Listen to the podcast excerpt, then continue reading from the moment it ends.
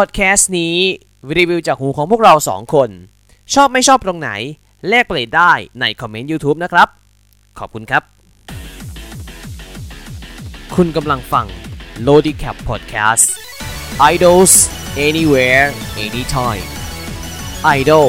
ที่ไหนเมื่อไหร่ก็ได้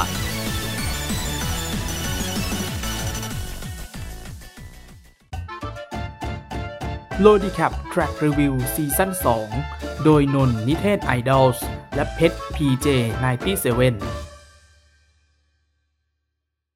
สวัสดีครับสวัสดีครับคุณผู้ฟังครับวันนี้เสียงล้วนนะครับผมนนท์นิเทศ Idols ครับผมเพชร PJ97 ครับผมมาแล้วครับจับคู่มาเป็นแพ็ค LodiCap Track Review ซีซั่น 2 6 เพลงที่น่าสนใจในครึ่งปีหลัง2023ตอนพิเศษครับทุกท่านครับเป็นประเพณีแล้วนะว่าเดี๋ยวครึ่งปีแรกครึ่งปีหลังก็จะต้องมีตอนแบบนี้แหละครับเพราะว่าตอนแรกก็อย่างนี้อย่าเผื่อใครไม่ทราบว่าทำไมมีตอนนี้ด้วยตอนแรกอ่ะใจผมอ่ะอยากคิดว่าอยากจะให้แทร็กรีวิวหลังจากเนี้ยอยากให้แทร็กรีวิวอ่ะมีเดือนละ2ตอนละ3เพลงคือครึ่งเดือนต่อครึ่งเดือนเป็นรายปักแต่ว่านนท์ไม่เอาเพราะว่ามันจะเหนื่อยในการหาข่าวแล้วก็อะไร2เท่าเลยก็เลยไม่เอาเลยหาวิธีแล้วก็ลงตัวที่แบบนี้แหละครับครึ่งปีแรกครึ่งปีหลังครึ่งปีแรกก็6เพลงครึ่งปีหลังก็อีก6เพลงครึ่งปีแรกใครยังไม่ได้ไปดูก็ไปดูได้นะครับถ้าเป็นใน YouTube ก็ขึ้นที่ตัว I นะครับผมแล้วก็ถ้าเป็นในตัวของพอดแคสต์ต่างๆลองเลื่อนหา HS2 HF1 นะครับตอน SS2 HF1 ครับตอนนี้คือ Season 2 HF1 ส่วนอันนี้คือ Season 2 HF2 ครับใช่ครับหลังจากที่เช็คว่านี่แหละครับหลังจากที่เราปูทางกันมาในเทปเดือนธันวาคมที่เป็นเทปปกติเมื่อวันที่25 96 97 98 99 และ99นับตั้งแต่วันที่เราได้เริ่มต้นทำ LodiCap Track Review กับเพลงแรกที่ชื่อว่า First Rabbit ของ BNK48 รุ่น3ครับนับแต่นั้นมาเพลงก็เริ่มนับมาเรื่อยๆจนในที่สุดครับก่อนสิ้นปี2566หรือ2023เราก็ได้เดินทางมาถึงมุดหมายสำคัญของ LodiCap Track Review ครับถูกต้องครับเราโหมโปรโมทกันด้วย #PR100 ใช่ครับเรากำลังก้าวเข้าสู่เพลงที่ได้รับการรีวิวเป็นเพลงที่100ของรายการเราครับ100เพลงแล้วนะพี่แป๊บเดียวเองใช้เวลาแค่2ซีซั่นครับใช่ไม่นานแค่แป๊บเดียวก็ถือว่าอาจจะเรียกว่าเซอร์ไพรส์หน่อยนะเพราะว่าผมก็ไม่ได้คิดอะไรพอมานั่งทำรายละเอียดต่างๆจริงด้วยแป๊บเดียว100เพลงแล้วแค่2ซีซั่นและใช่แค่2ซีซั่นเองเรากำลังจะเพราะต้องบอกก่อนคือบอกไปเดือนนี้ในเดือนเนี้ยช่วงของที่เป็นเพลงที่เนี้ยเพลงที่น่าสนใจก็จะเลือกมาจากเพลงที่น่าสนใจในแต่ละเดือนที่ผ่านมาครับผม1เพลงที่ไม่ได้ขึ้นมารีวิวในเป็น4เพลงหลักนะครับก็จะเลือกขึ้นมาแล้วก็เทปนี้ข่าวสารจะไม่มีเราจะไปถมกันในเทปซีซั่นฟินาเล่เลยนะครับเราจะถมไปรวดเดียวก็คือเทปปิดซีซั่นนะครับผมซึ่งจะออนที่YouTube ผมเองครับที่ใน Road Official ครับผมและจะเป็นภาพทั้งหมดด้วยนะครับครับพี่เพชรเพราะฉะนั้นเราเริ่มกันเลยเนาะเพลงที่100ที่เราได้รีวิวในแท็กรีวิวตลอด2ซีซั่นที่ผ่านมาเพลงที่100ของการรีวิวและนี่เป็นเพลงแรกในครึ่งปีหลัง2023นี้นี่เป็นอีก1ซิงเกิลที่ต้องใช้คำว่าผมได้รู้จักวงนี้เพราะเพลงนี้ครับเป็นเพลงที่ติดหูฟังง่ายแล้วก็ดนตรีก็แบบมีความ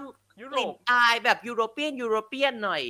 นี่คือนี่นะคะ I'm here จาก MXFRUIT ครับครับผมเพลงจากเดือนกรกฎาคมครับผมเอาเป็นคนเขียนทำนองก่อนละกันครับคนเขียนทำนองผมพูดเลยว่าถ้าพูดชื่อเนี่ยเอาจริงๆผมว่าคนสุดท้ายอ่ะใช่แน่ๆเป็นสวีเดนแน่ๆแต่ว่าผมไม่แน่ใจว่าอีก2คนด้วยไหมแต่ว่าดูจากลักษณะน่าจะใช่ครับผมคนที่เขียนน่าจะมาเขียนทำนองนี่แหละครับSandra Wikstrom Kirbel Sweden และ Isak Alwedal ครับผมผ ผมว่า3คนผมว่าพี่3คนนี้น่าจะเป็นคนสวีดิชหมดเลยนะเพราะว่าการเขียนการอะไรคำอ่านมันออกไปทางสวีดิชมากๆเลยมันทางสแกนดิเนเวียเลยด้วยซ้ำไปครับเพราะว่าสแกนดิเนเวียนด้วยใช่น่าจะแต่น่าจะในสแกนดิเนเวียนี่แหละยังไงอาจแต่มีความเป็นไปได้นะคนสุดท้ายบอกว่าเท่าที่ไปเช็คมาน่าจะสวีเดนเลยแต่ว่า2คนที่เหลือน่าจะโซนๆนั้นแหละครับส่วนคำร้องภาษาไทยโอ้โหตอนนี้ก็ถือว่าใช่ว่าคนเพลงนี้ต้องบอกอย่างนี้ทุกท่านครับเพลงของคุณพี่คนนี้ที่แต่งไว้โคตรละฮิตแต่เป็นเรื่องน่าเสียดายที่เราไม่สามารถพูดชื่อรายการพูดชื่อเพลงต่อทุกเพลงที่เขาเขียนไว้ออกอากาศได้ถามว่าเพราะอะไรพี่เพชรไม่ต้องพูดซ้ำเราไม่ต้องพูดซ้ำถือว่าเรารู้กันนะครับทุกท่านครับผมมันมาจากละครแต่ว่ามันก็มีการใช้ไปทางนั้นนะครับดังนั้นเราถือว่าแทร็กรีวิวคือส่วนกลางเราอยากให้ทุกคนฟังได้เลี่ยงได้เราเลี่ยงนะครับครับเราเลี่ยงแต่เราต้องพูดชื่อของผู้แต่งคำร้องภาษาไทยที่แต่งเพลงนี้ได้ปังมากแล้วก็ใช่ว่าทำให้ผมรู้สึกฟังแล้วติดหูเลยครับก็คือคุณแบทมิกซี่ครับผมคุณแบทมิกซี่เรียบเรียงและโปรดิวซ์โดยคุณพี่เมฆมัชชิน่าครับครับโอ้คุณชื่อแน่นอนครับเพลงถ้าพี่เมฆมาArrange มาทำโปรดิวอะไรปังแน่นอนขนาด5ตัวบิโตยังล้านวิวอ่ะตอนนี้เลยไง Hurley Signet ครับแล้วก็มีของมาโปรดิวนี่ฟูจิซังด้วยก็ 300,000 ฟูจิซังนี่ก็ 300,000 กว่าวิวครับปังทุกเพลงถ้าได้พี่เมฆมา Arrange มาทำมาร่วมเนี่ยปังแน่นอนทีนี้ครับเพลงนี้ครับผมนี่นะคะ I'm Here นะครับเพลง I'm Here คืออยู่ตรงนี้แล้วนะนี่นะคะเพลงสดใสครับเป็นสดใสแบบเรียกว่าแบบสดใสวัยรุ่นใช่ไหมใช่ใสๆวัยรุ่นชอบเพลงนี้มันเป็นสดใสครับที่อยากจะพาไปขีดกับคนที่ชอบแบบฉันนี่แหละคนที่เดินเฝ้ารอมีนี่ไลน์นะนี่เบอร์โทรทักมาได้ไม่ต้องอายดูว่าชอบทักได้ตลอดเลย24/7อะไรแบบนี้ส่วนตัวอย่างที่ผมบอกเกินไปเราติดเพลงนี้มากเลยนะตอนที่มาใหม่ๆเนี่ยครับแม้ว่าเส้นเรื่องมันจะออกไปทางความรักซึ่งมันเป็นแนวยอดนิยมของเพลงไอดอลบ้านเราอ่ะเพลงไอดอลเกิร์ลกรุ๊ปบ้านเราแต่ตอนมาพอได้มาฟังอ่ะเราเสียดายนะที่ไม่ได้ขึ้นมาเป็นเพลงหลักอ่ะเราเสียดายจริงแต่พอมาตรงเนี้ยโอ้โหโคตรเด็ดเพลงคืออย่างดีแล้วติดหูฟังบ่อยมากและแล้วก็ผมว่าด้วยความที่คนทำเพลงอ่ะเป็นสวีดิชแต่คือเป็นสแกนดิเนเวียนแล้วเป็นสวีดิชซึ่งสวีดิชเนี่ยมันคือหนึ่งในประเทศที่อุตสาหกรรมเพลงถือว่าโดดเด่นมากในอุตสาหกรรมเพลงป๊อปแล้วก็ EDM ใช่ครับโดยเฉพาะต้องพูดกันตรงๆว่าอุตสาหกรรมในสายเพลงป๊อปกับสาย EDM ส่วนมากเราจะเจอคนที่คอมโพสเพลงหรือดีเจส่วนมากผมเจอเนี่ยสวีดิชนะครับมีเนเธอร์แลนด์บ้างปะปายสวีดิช House Mafia อย่างนี้ถ้าอย่างเนเธอร์แลนด์ที่ผมพอติดตามก็มาร์ตินแกลิกซ์หรือว่าอาวิชีผู้ล่วงลับครับอาวิชีผู้ล่วงลับครับนี่แหละแล้วก็เป็นเพลงที่ใช้ว่าสไตล์ค่อนข้างเฉพาะตัวมากแม้ว่าจะแบบเพลงอย่างที่บอกแม้จะเส้นเรื่องไปทางเรื่องความรักอ่ะแต่ชอบนะแต่ผมชอบมากแล้วคะแนนคือด้วยความรู้สึกอ่ะจากคนที่แต่งอ่ะมีความรู้ด้านดนตรีป๊อปมากๆแล้วผมรู้สึกว่า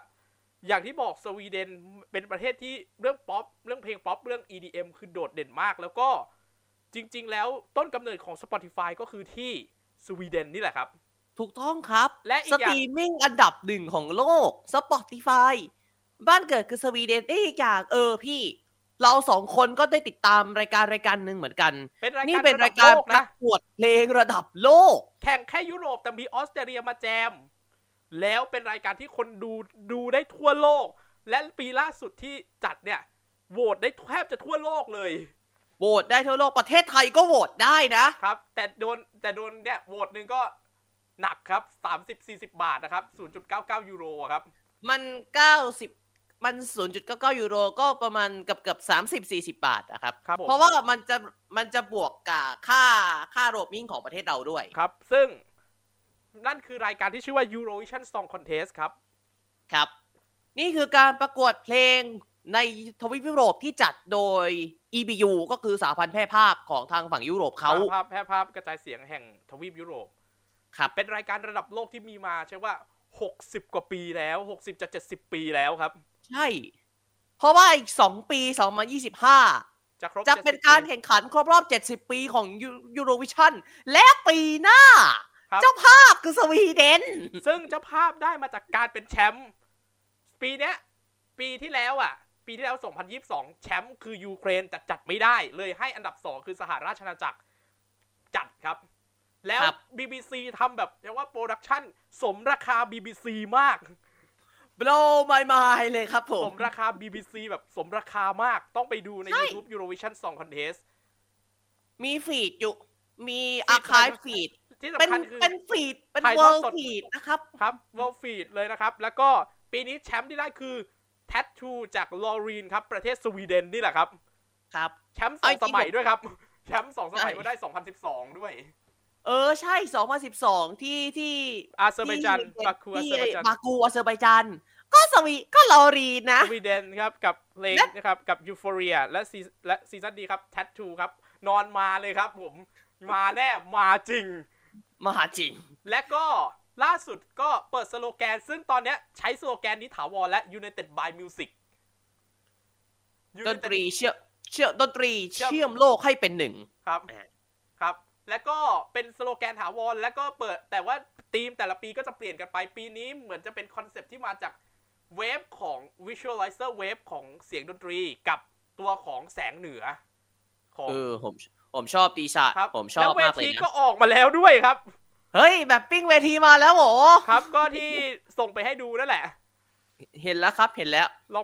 งไปดูกันนะครับผมว่าเดี๋ยวพอทำจริงออกมาผมว่าน่าจะงานออกแบบน่าจะว้าวนะเพราะว่าสวีเดนคือมาตรฐานสวีเดนพอจัดยูโรวิชั่นช่วงหลังมาสวีเดนโปรดักชั่นดีมากสุดๆแล้วมีปีที่ผมจำได้เลย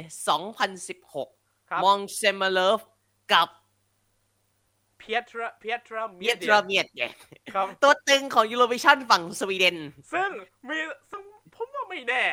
เพราะว่าแต่ว่าก็ด้วยสุขภาพผมว่าถ้าเพื่อ Eurovision ถ้าคุณแม่เพียตราเนี่ยมาได้เนี่ยผมว่าคนเฮแน่ครับทุกเพราะว่าถ้าพูดถึงสวีเดนปุ๊บทุกคนพูดเป็นเสียงเดียวกันคุณแม่เพียตราเมียดจะมาไหมครับเดี๋ยวใครไม่เคยดูผมถ้าเป็นใน YouTube เนี่ยจะอยู่ที่ตัว I หรือพิมพ์คำว่า Eurovision ก็ได้จริงๆเราเคยทำแฟนเมดด้วยแฟนเมดทัวร์นาเมนต์ด้วยนะครับEuroDX ครับผมแต่ว่าที่ไม่ทำต่อเพราะว่า1คือมันยากด้วยไงมันยากด้วยเพราะว่ามันมีกลไกบางอย่างที่มันยากแต่ใจไม่อยากเห็นเป็นของจริงเลยอ่ะคือแบบเราทำแฟนเมดผมว่าบ้าไปอีกอยากทำเป็นของจริงเลยอยากทำเป็นของจริงอ่ะแต่ว่าเน้นไอดอลหญิงเป็นหลักเลยผมอยากทำแต่ว่าค่าลิขสิทธิ์นี่ผมว่าน่าจะเอาเรื่องนะเพราะว่ามันเป็นรายการระดับโลกนะมูลค่ามันสูงด้วยไงสูงมากพี่ครับผมว่ามูลค่าลิขสิทธิ์น่าจะสูงมากก็เอาไปว่าตรงนี้คือถือว่าใช่ว่าเป็นเหมือนความรู้หน่อยเพราะว่าสวีเดนถือว่าเดี๋ยวปีหน้าคุณได้เห็นสวีเดนจัดยูโรวิชั่นอีกรอบแล้วอลังแน่นอนครับก็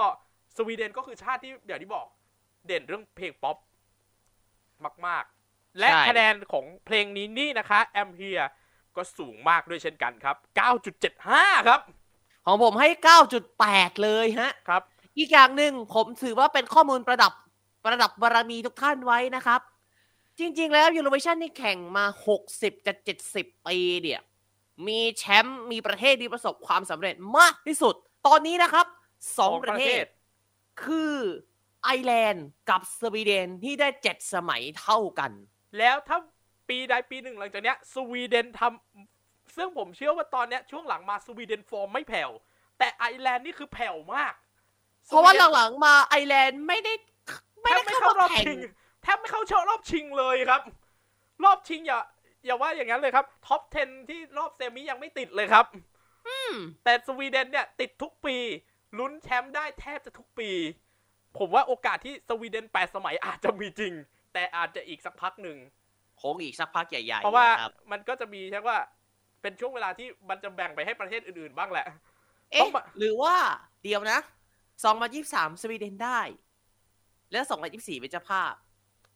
13 14 15 16 2027ได้และ2028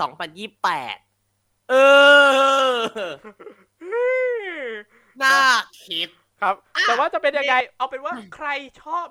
เพลงอยากจะลองเปิด ไปฟังพวกเพลงของจากโซนยุโรปนี่แหละครับ Eurovision Song Contest ไปฟังกันได้แล้วเดี๋ยวแข่งรอบหน้าครั้งต่อไปพฤษภาคมนะต้นเดือนพฤษภาคมครับ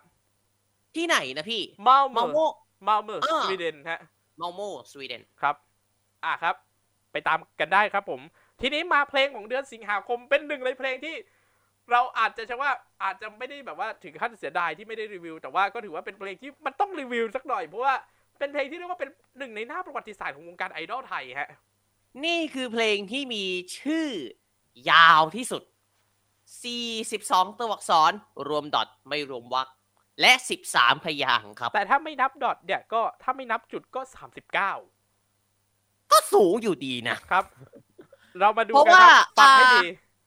ถ้าคุณผู้ฟังเป็นสายฟังฮีป๊อปจะรู้จักวงหนึ่งคือ No One Else No One Else หลังๆมานี่ขึ้นชื่อลือชาเรื่องชื่อเพลงยาวเฟ้ยอะไรนะต่อจากนี้ทุกๆเพลงต่อจากนี้เพลงรักทุกเพลงจะเป็นของเธอเท่านั้นมีกระสิบกับพยางค์ครับแล้วของโซล่าก็มีเหมือนกันครับ13พยางค์และฟังให้ดีครับนี่คือชื่อเพลงที่ชื่อว่าเป็นเพลง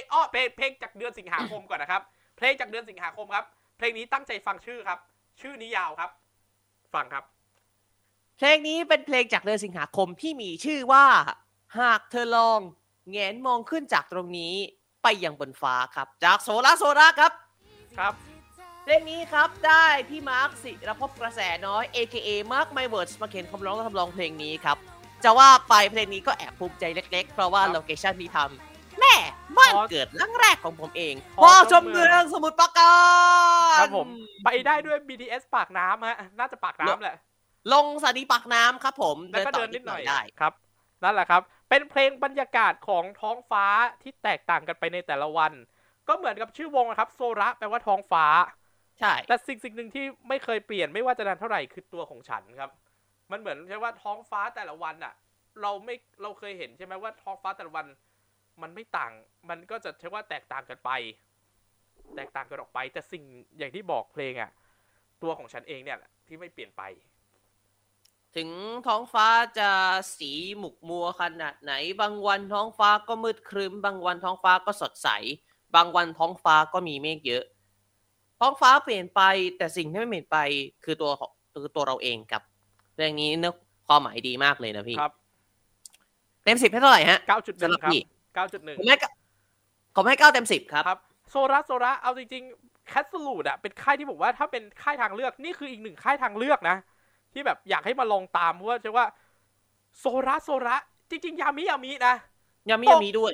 ตกวงบ้านตกเมมวงบ้านใหญ่ได้และแฟนวงบ้านใหญ่ได้ครับเรียกว่าไม่ค่ายนี้เขาของดีจริงๆครับผมอยากให้ลองตามแล้วเดี๋ยวเร็วๆนี้ผมว่ายังไงปีหน้าแน่ๆครับมิไรวงไอดอลแห่งโลกอนาคตจะหน้าตาแบบไหนใครจะมาเป็นเมมเบอร์รอติดตามกันครับผมทีนี้มาที่เพลงที่ใช่ว่าเราก็ค้างคาครับจากที่ใช่ว่าได้ไปถามทางวงครับว่าจะมีไหมมีสตรีมมิ่งไหมคำตอบคือมีและมาแล้วมาตุลาแต่ว่าเราขอใส่ในสล็อตเดือนกันยายนนะครับครับผม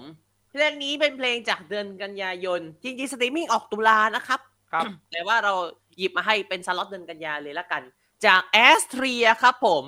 ก็ Dreamers นั่นแหละ Dreamers นั่นแหละครับ Dreamers จากIdol Master นั่นแหละฮะครับวงที่ผมมีประเด็นกับเมมเบอร์คนๆนึงนะครับเดี๋ยวเล่าให้ฟังอีกทีครับแต่เพลงนี้ตั้งใจฟังดีๆนะครับเพราะเพลงนี้ชื่อเพลงว่า 8bf57' วงเล็บ Miss Youแอสเทรียครับผมคำร้องและทำนองครับโดยคุณเมฆสิบปนันสมสุขทวีกุลครับเจ้าของเพลงอยากฟังเพลงรักบ้างไหมที่ได้ไปฟีเจอริ่งกับคุณฟ้าลิศครับผมยอดวิวที่ 200,000 กว่านะแล้วก็มีเพลงอีกเพลงคือฝันที่ดีที่สุดครับ Happy Ending ครับส่วนเรียบเรียงโดยคุณเอิร์ธวรวิทย์สายสุทธิวงศ์ครับหรือเอิร์ธพิธิพังค์ครับผมนี่คือเพลงเดบิวต์ของแอสเทรียก็เป็นเพลงรักกับการเฝ้ารอคอยจนมาเจอกับคนที่รอคอยเพราะ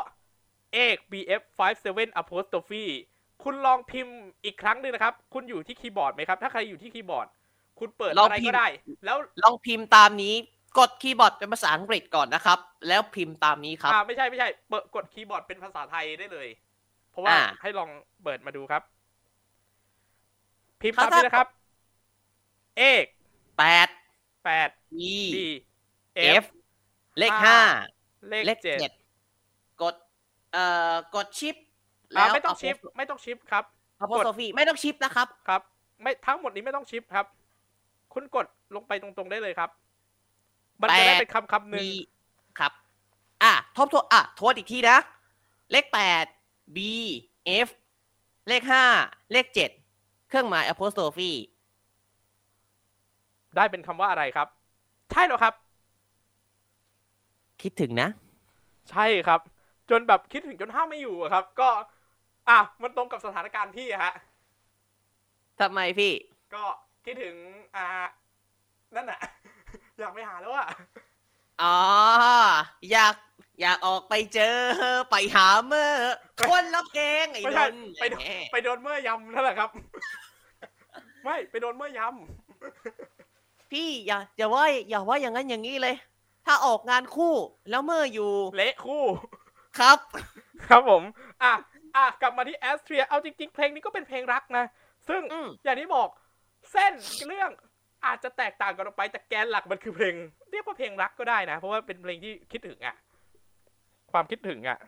ก็เอาจริงๆแรปฟังแล้วทำได้ดีความขี้เล่นในชื่อเพลงก็ถือว่าทำให้คะแนนมันสูงตัดเรื่องเส้นเรื่องเพลงนี่แหละครับที่มันเป็นเส้นเรื่องยอดนิยมแล้วก็รีวิวบ่อยแต่คะแนนก็ยังสูงอยู่ดีให้เพราะความขี้เล่นกับชื่อเพลงนี่แหละครับ9.0 เห็นด้วยครับ9เต็ม10ครับครับผมและที่เห็นด้วยเพราะว่าโฟลว์มันถือว่าโฟลว์ในระดับหนึ่งแล้วก็อีกหนึ่งอย่างที่ผมชอบคือความครีเอทีฟของชื่อเพราะว่าคือผมทำงานในสายเกี่ยวกับคือผมเรียนแล้วก็ทำงานในสายพวกนี้ความคิดสร้างสรรค์และครีเอทีฟนี่สำคัญมากครับซึ่งผมให้คะแนนสูงที่ตรงนี้เนี่ยแหละครับผมชอบความครีเอทีฟมากแต่อีกหนึ่งคนที่ผมอยากจะเคลียร์กับ S tier ซึ่งยังไม่ได้คำตอบสักทีครับไมลี่เรายังไม่ได้ทำไมชื่อภาษาอังกฤษเองเขียนอย่างนี้คือคุณผู้ชมคุณผู้ฟังครับเดี๋ยวผมอธิบายให้ทุกท่านฟังนะครับว่าทำไมคือมันเป็นเรื่องราวอย่างนี้ครับมันเป็นเรื่องที่น่าสงสัยมาเราสงสัยมาตั้งแต่ตอนที่เราทำข่าวของนี่ครับตั้งแต่ทำข่าวของ Dreamers เลยด้วยซ้ำไปครับจะมีคนคนหนึ่งที่ชื่อแปลกๆครับเป็นชื่อที่มันก็จะอ่านเป็นภาษาฟินนิชก็แต่สุดท้ายแล้วพอดูไปดูมาสุดท้ายแล้วคนนี้ชื่อเล่นภาษาไทยครับว่าเหมยลี่แต่ภาษาอังกฤษเขียนว่า MUILLE มันอ่านว่ามูอิลหรือมิลซึ่งมันเป็นคำในภาษาฟินนิชครับจำไม่ได้แล้วว่าความหมายว่าอะไรแต่มันดูยังไงผมตอนแรกผมดูยังไงผมก็อ่านไม่ได้ว่าเหมยลี่เลยนะผมอ่านเหมยลี่ไม่ได้ผมก็อ่านว่าเหมยลี่ไม่ได้เอาเป็นว่าผมว่านะจริงๆสุดท้ายแล้วตอนนี้เราก็ยังไม่ได้คำตอบเลยนะหรือว่าถ้าได้คำตอบอาจจะอยู่ในจุดที่มันลับแลจนเราไม่ถึงไปเอื้อมไม่ถึงหรือเปล่าครับน่าคิดครับผมแต่ว่ายังไงซะถ้าใครมีคำตอบหรือว่า Official มีคำตอบนะครับก็ต่อฝากอธิบายทิ้งไว้ได้นะครับผมจะ DM ของผม DM พี่เพชรหรือว่าจะทิ้งไว้ในคอมเมนต์ใน YouTube ก็ได้จะขอบพระคุณมากครับผมครับผมตุลาคมครับผมตุลาคมตรงนี้ก็ถือว่าเป็น Honorable Slot ให้แก่หนึ่งในพี่ทีมงานของKiss Kitsune พี่ต้นไม้ที่ได้ทำกาละล่วงลับไปก็คือเสียชีวิตไปนะครับถือว่าเป็นการให้เกียรติด้วยเพราะว่าจริงๆแล้วใจจริงเราอยากจะรีวิวเพลงนี้ตั้งแต่เทปหลักเลยนะแต่ว่าพอมีของเพลงที่มันน่าสนใจกว่าเราก็เลยต้องดันมาแล้วต้องดันเพลงนี้ลงไปครับแต่ว่าเป็นเพลงที่น่าสนใจถือว่านี่คือจะว่าเป็นเพลงที่ธีมเพลงรักแต่ว่ามีเรื่องเวทมนต์มาเกี่ยวด้วยจะเป็นยังไงครับเมื่อเอาเพลงรักกับเรื่องเวทมนต์มารวมกันมันเลยกลายเป็นเพลงนี้ครับเพลงจากเดือนตุลาคมครับ Magic Love กับจาก Kiss Kitsune ครับเพลงนี้ครับได้คุณธนการการสีทองเป็นคนเขียนคำร้องครับ ส่วนทำนองเรียบเรียงครับได้คุณบาสมาริโอแล้วก็คุณคีริรัตน์กลันทามาเขียนทำนองและเรียบเรียงเพลงนี้ครับครับผมเพลงนี้เป็นเพลงเร็วในสไตล์เจป๊อปแบบเจป๊อปจ๋าๆเลยครับกับเนื้อหาที่เรียกว่าเป็นเส้นยอดฮิตนะครับเพลงรักอย่างที่เราบอกแต่ครั้งนี้ครับมีเวทมนต์เข้ามาอยู่มาเกี่ยวด้วยครับมันจะมีสิ่งนึงมันจะมีคำนึงบอกว่าหยุดน่ารักไม่ได้ถ้าไม่หยุดฉันจะสาปให้หลงรักฉันเพียงคนเดียวหันไปทางไหนก็จะมีแค่ฉันต้องชดใช้กรรมด้วยความรักอารมณ์ประมาณแบบรักฉันหลงฉันรักฉันหลงฉันนั่นแหละครับแบบเนี้ยครับครับผมนั่นแหละครับผม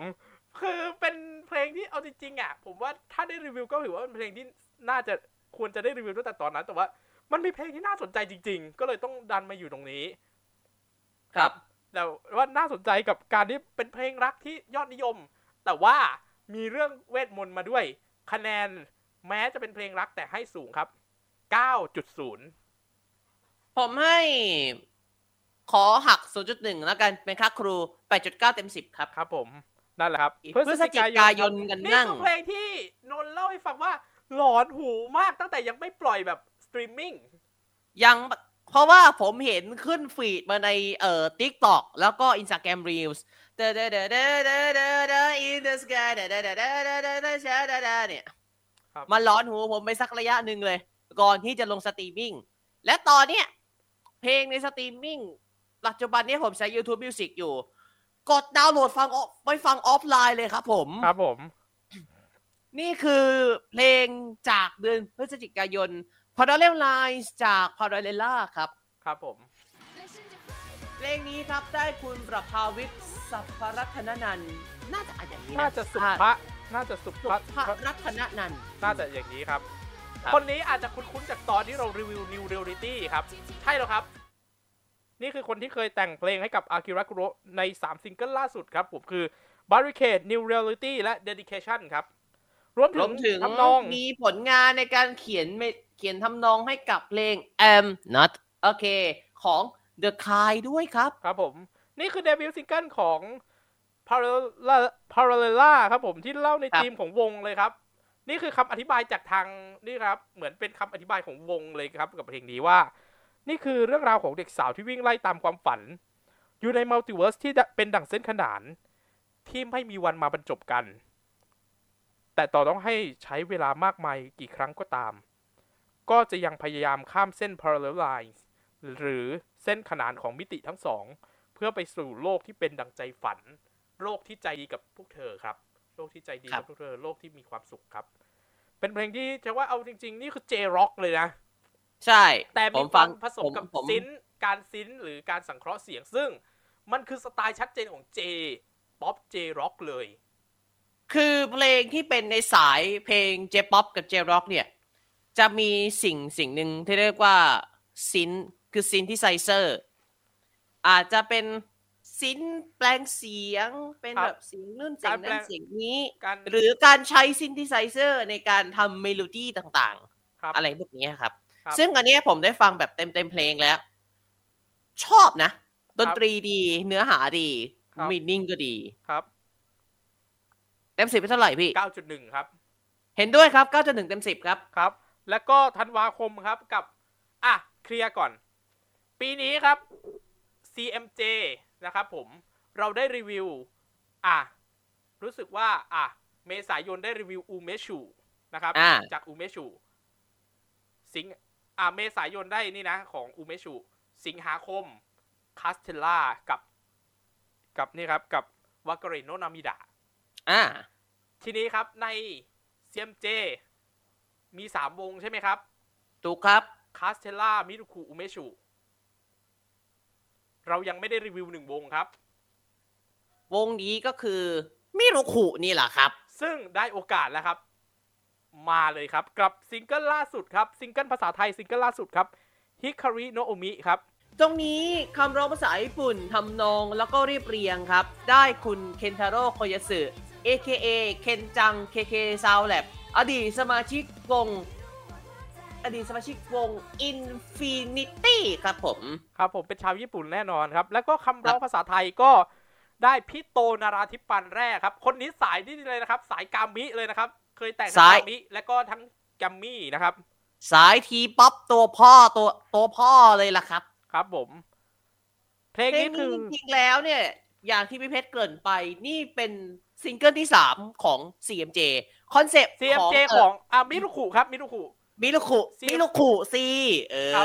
จะแวดไป CMJ ให้ได้เลยเนี่ยกะแวดเป็นค่าใหญ่เลยบ้าบอคอหมูทอดเพลงนี้เป็นซิงเกิลที่3ของมิรุคุครับผมฉายาก็วงนมสดเนาะหวานมันอร่อยดีครับแล้วก็เป็นเพลงที่2ที่เป็นเพลงฉบับภาษาไทยเพราะว่าก่อนหน้านี้คือ Happiness Science เนี่ยเป็นเพลงภาษาญี่ปุ่นล้วนนะครับครับผม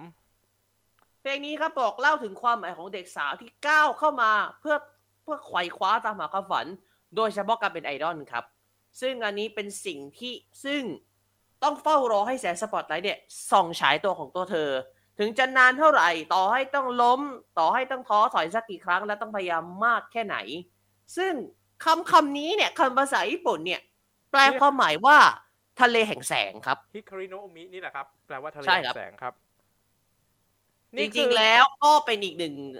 เส้นที่ออกบ่อยเหมือนกันนะเส้นเรื่องของเพลงไอดอลหลักๆก็จะมีแค่ความพยายามความรักนี่แหละครับแล้วก็อาจจะมีความคิดถึงแต่ความคิดถึงอาจจะน้อยหน่อยเพราะไปอยู่กับความรัก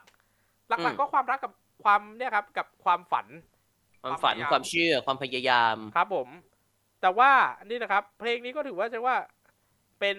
เพลงที่อยู่ในระดับที่ผมฟังแล้วก็ถือว่าโอเคนะแต่ว่าผมพูดความจริงผมชอบมิชิโนะมิไรอิสึมากกว่าครับที่เป็นซิงแรกซึ่งผมรู้สึกว่าฟังแล้วเพลงนั้นจะลงตัวกว่าครับนี่จริงผมชอบซิงแรกมากกว่านะมิชิโนะมิไรอิสึผม 8.9 ครับผมให้ 8.5 เต็ม10ครับผมครับผมนั่นแหละครับก็อย่างที่คุณเห็นครับว่านนท์จะแวดไป CMJ ให้ได้เลยนะครับก็อย่างที่บอกในเทปรายการครับโป๊ะแตกครับแค่2ครั้งแล้วครั้งเล่าจมดินครับเอาให้จมดินพี่แรงไปเล่นยันลูกบวชปีหน้านี่โอกาสโป๊ะเนี่ยมันจะมาทางพี่มากกว่าซึ่งเป็นเพราะอะไรจริงๆในเทปก็บอกไปแล้วแต่ว่าเดี๋ยวจะประกาศสำคัญในวันที่ในเทปนี่แหละครับเทปที่กำลังจะถึงนี่แหละครับหลังจากนี้แหละครับวันนี้29ธันวาคมก็เป็นเรียกว่าเป็นเทปรองสุดท้ายสำหรับซีซั่น2ใช่เพราะว่าซีซั่นปกติเราจบเรียบร้อยแล้วก็มีตอนพิเศษมาอีกงอกมาอีก3ตอนซึ่งหลังจากนี้ก็จะเป็นเช่นนี้แหละครับก็จะมีกลางเดือนกรกฎาคมแล้วก็ปลายเดือนธันวาคมก่อนซีซั่นฟินาเล่1ตอนนะครับที่จะเป็นนี่นะที่จะเป็นเช่นนี้นะครับที่จะเอาเพลงที่น่าสนใจมารีวิวก็รอติดตามกันครับว่าจะเป็นอย่างไรปีหน้าเพลงที่น่าสนใจจะมีแบบไหนบ้างที่เราจะได้มาฟังคือเอาเป็นว่าแบบไหนต้องพูดแบบนี้จะมีเพลงที่น่าสนใจแบบใดแบบใดต้องแบบใดที่มีหอหีบตะลันด้วยนะครับผมหอหีบธนาคารด้วยนะครับผมต้องมารอดูกันครับวงใหม่ๆผมว่าน่าจะมาเยอะขึ้นน่าจะมาเยอะแยะมากมายขึ้นโดยเฉพาะให้รอดูว่าอย่างมิไรน่าสนใจเพราะว่าน่าจะซินเจป๊อปเลยเดาว่าน่าจะซินเจป๊อปเลยเจป๊อปอาจจะเป็นซินเจป๊อปเจร็อกเลยแล้วก็มีวิวิดไบท์เราลืมเรื่องนี้ไปซะสนิทวิวิดไบท์ Layerist ด้วย Layerist ก็ประกาศสมาชิกแล้วไปฟังในเทปนี้ได้ฮะหรือว่ายังมีอีกวงที่แบบน่าสนใจคือช็อกโกแลตเทียรวมถึงวงของ FMA ด้วยครับของค่าย Saw Music ครับจะเป็นอย่างไรการแข่งขันครั้งนี้ยังน่าติดตามและ Track Review ก็จะเป็นสื่อกลางในการทำให้วงการไอดอลใช้ว่าได้รับใช้ว่าแสงและรู้กันว่าไอดอลไทยไม่ได้มีแค่วงเล็กคู่และทำให้รู้ว่าบ้านเล็กบ้านใหญ่ก็ไอดอลไทยเหมือนกันใช่ครับผมนี่ส่งท้าย30 ธันวาคมนี้เจอกันที่ YouTube ของ Nihon Idol Official นะครับกับแท็กรีวิวซีซั่น2ซีซั่นฟินาเล่ท็อป5เพลงที่เราได้รีวิวมาตลอดทั้งปีท็อป5เพลงที่น่าสนใจตลอดทั้งปีท็อป5ของ5เพลงที่เราชอบฟังมากที่สุดในสตรีมมิ่งของพี่แพทย์จะเป็น Spotify ของผมจะเป็น YouTube Music นะครับแล้วก็ไฮไลท์ที่เราชื่นชอบซึ่งเลือกกันแล้วซึ่งเลือกกันหมดแล้วรวมถึงทีม of the year ของ Idol ด้วยแล้วก็จะมีมาคุยกันไปเรื่อยเปื่อยอีกนิดนึงอ่ะส่งท้ายนิดหน่อยแล้วก็จะมีเรื่องสำคัญที่จะบอกอย่างเป็นทางการอีกทีนึงซึ่งว่าจริงๆแล้วคุณรู้ไปตั้งแต่เทปนี้แล้วเทปคริสต์มาสแล้วเทปปกติแต่ว่าเทปเนี้ยจะเป็นการยืนยันอย่างเป็นทางการครับให้นนแบบฉายแสงเดียวๆเลยครับใช่ก็รอติดตามก็อีก 1 ทุ่มอีกแค่2วันครับอีก2วันเจอกันที่ดูของผม Nihon Official 1 ทุ่มตรงเหมือนเดิมนะครับไม่เปิดพรีเมียร์ไม่ได้เปิดพรีเมียร์นะครับผม 1 ทุ่มก็คือ 1 ทุ่ม First Run เลยเพราะปกติรายการเราก็ไม่ได้พรีเมียร์กันอยู่แล้วครับผมครับครับปกติก็ไม่ได้ตั้งใจจะไม่ได้พรีเมียร์กันอยู่แล้วล่ะครับก็เป็นอย่างนี้ไปแล้วก็ LodiCap Podcast ทุกช่องทางเหมือนเดิมและแบบมีภาพนะครับแล้วแบบมีภาพดูอยากดูแบบมีภาพเปิดจอได้ถ้าไม่อยากดูก็ถ้าเป็นใน Spotify ก็ไม่อยากดูก็กดปิดกดปิดหน้าจอได้ครับผมฟังเสียงอย่างเดียวได้นะครับผมติดตามสุดท้ายไปจริงๆแล้วก็ติดตามพวกเราได้นะครับผมทุกช่องทางโซเชียลมีเดียอยู่ในลิงก์ทีนะครับพี่เพชร linktr.ee/pjn7 ของผม /Nihon Official โดเนทหาเราได้ครับ tipme.dn.th/pjn7 ของผมนิเทศ Idol แนะนำว่าโดเนทผ่านพร้อมเพย์คนให้ไม่โดนชาร์จแถมพวกเราก็ได้เต็มๆด้วยติดตามฟังเราได้ทุกช่องทางครับไม่ว่าจะเป็นใน YouTube ดูพร้อมๆกัน1ทุ่มทุกสิ้นเดือนและก็จะมีตารางพิเศษแล้วแต่วันแล้วแต่เดือนเดี๋ยวเราค่อยว่ากันอีกทีแล้วก็ติดตามฟังเราหลักๆมันจะอยู่ที่กรกฎาคมกับธันวาคมนี่แหละครับผมก็ติดตามฟังกันได้ทั้งใน YouTube และช่องทางพอดแคสต์ทุกช่องทางเสิร์ชคำเดียวครับ LodiCap Podcast ครับผมไม่ว่าจะเป็นใน Spotify Apple Podcast Google Podcast หรือจะไปช่องทางพอดแคสต์อื่นๆที่ไปถึง LodiCap Pod ได้ครับผมครับเจอกันบ่ายอย่างนี้ก็ทุกสิ้นเทปปกติก็จะเป็นทุกสิ้นเดือน1ทุกตรงเราสองคนก็จะจับคู่มาเป็นแพ็คแล้วมาแทร็กรีวิวกันอย่างนี้แหละครับผมแต่สำหรับอีก2วันเจอกันอีกครั้งหนึ่งครับแบบมีภาพนะครับผมที่อยู่ภาพล้วนๆและก็มีเสียงให้ฟังด้วยเจอกัน30 ธันวาคมนี้ที่ YouTube ผม Nihon Official กับ LodiCap Track Review Season 2 Season Finale เราสองคนจะจับคู่เป็นแพ็คแล้วเราจะรีวิวเพลงไอดอลให้ฟังแบบนี้ทุกๆสิ้นเดือนและก็โอกาสพิเศษผมกับพี่เพชรไปแล้วครับตามไอดอลสนุกฟังเพลงอย่างมีความสุขครับสวัสดีครับสวัสดีครับ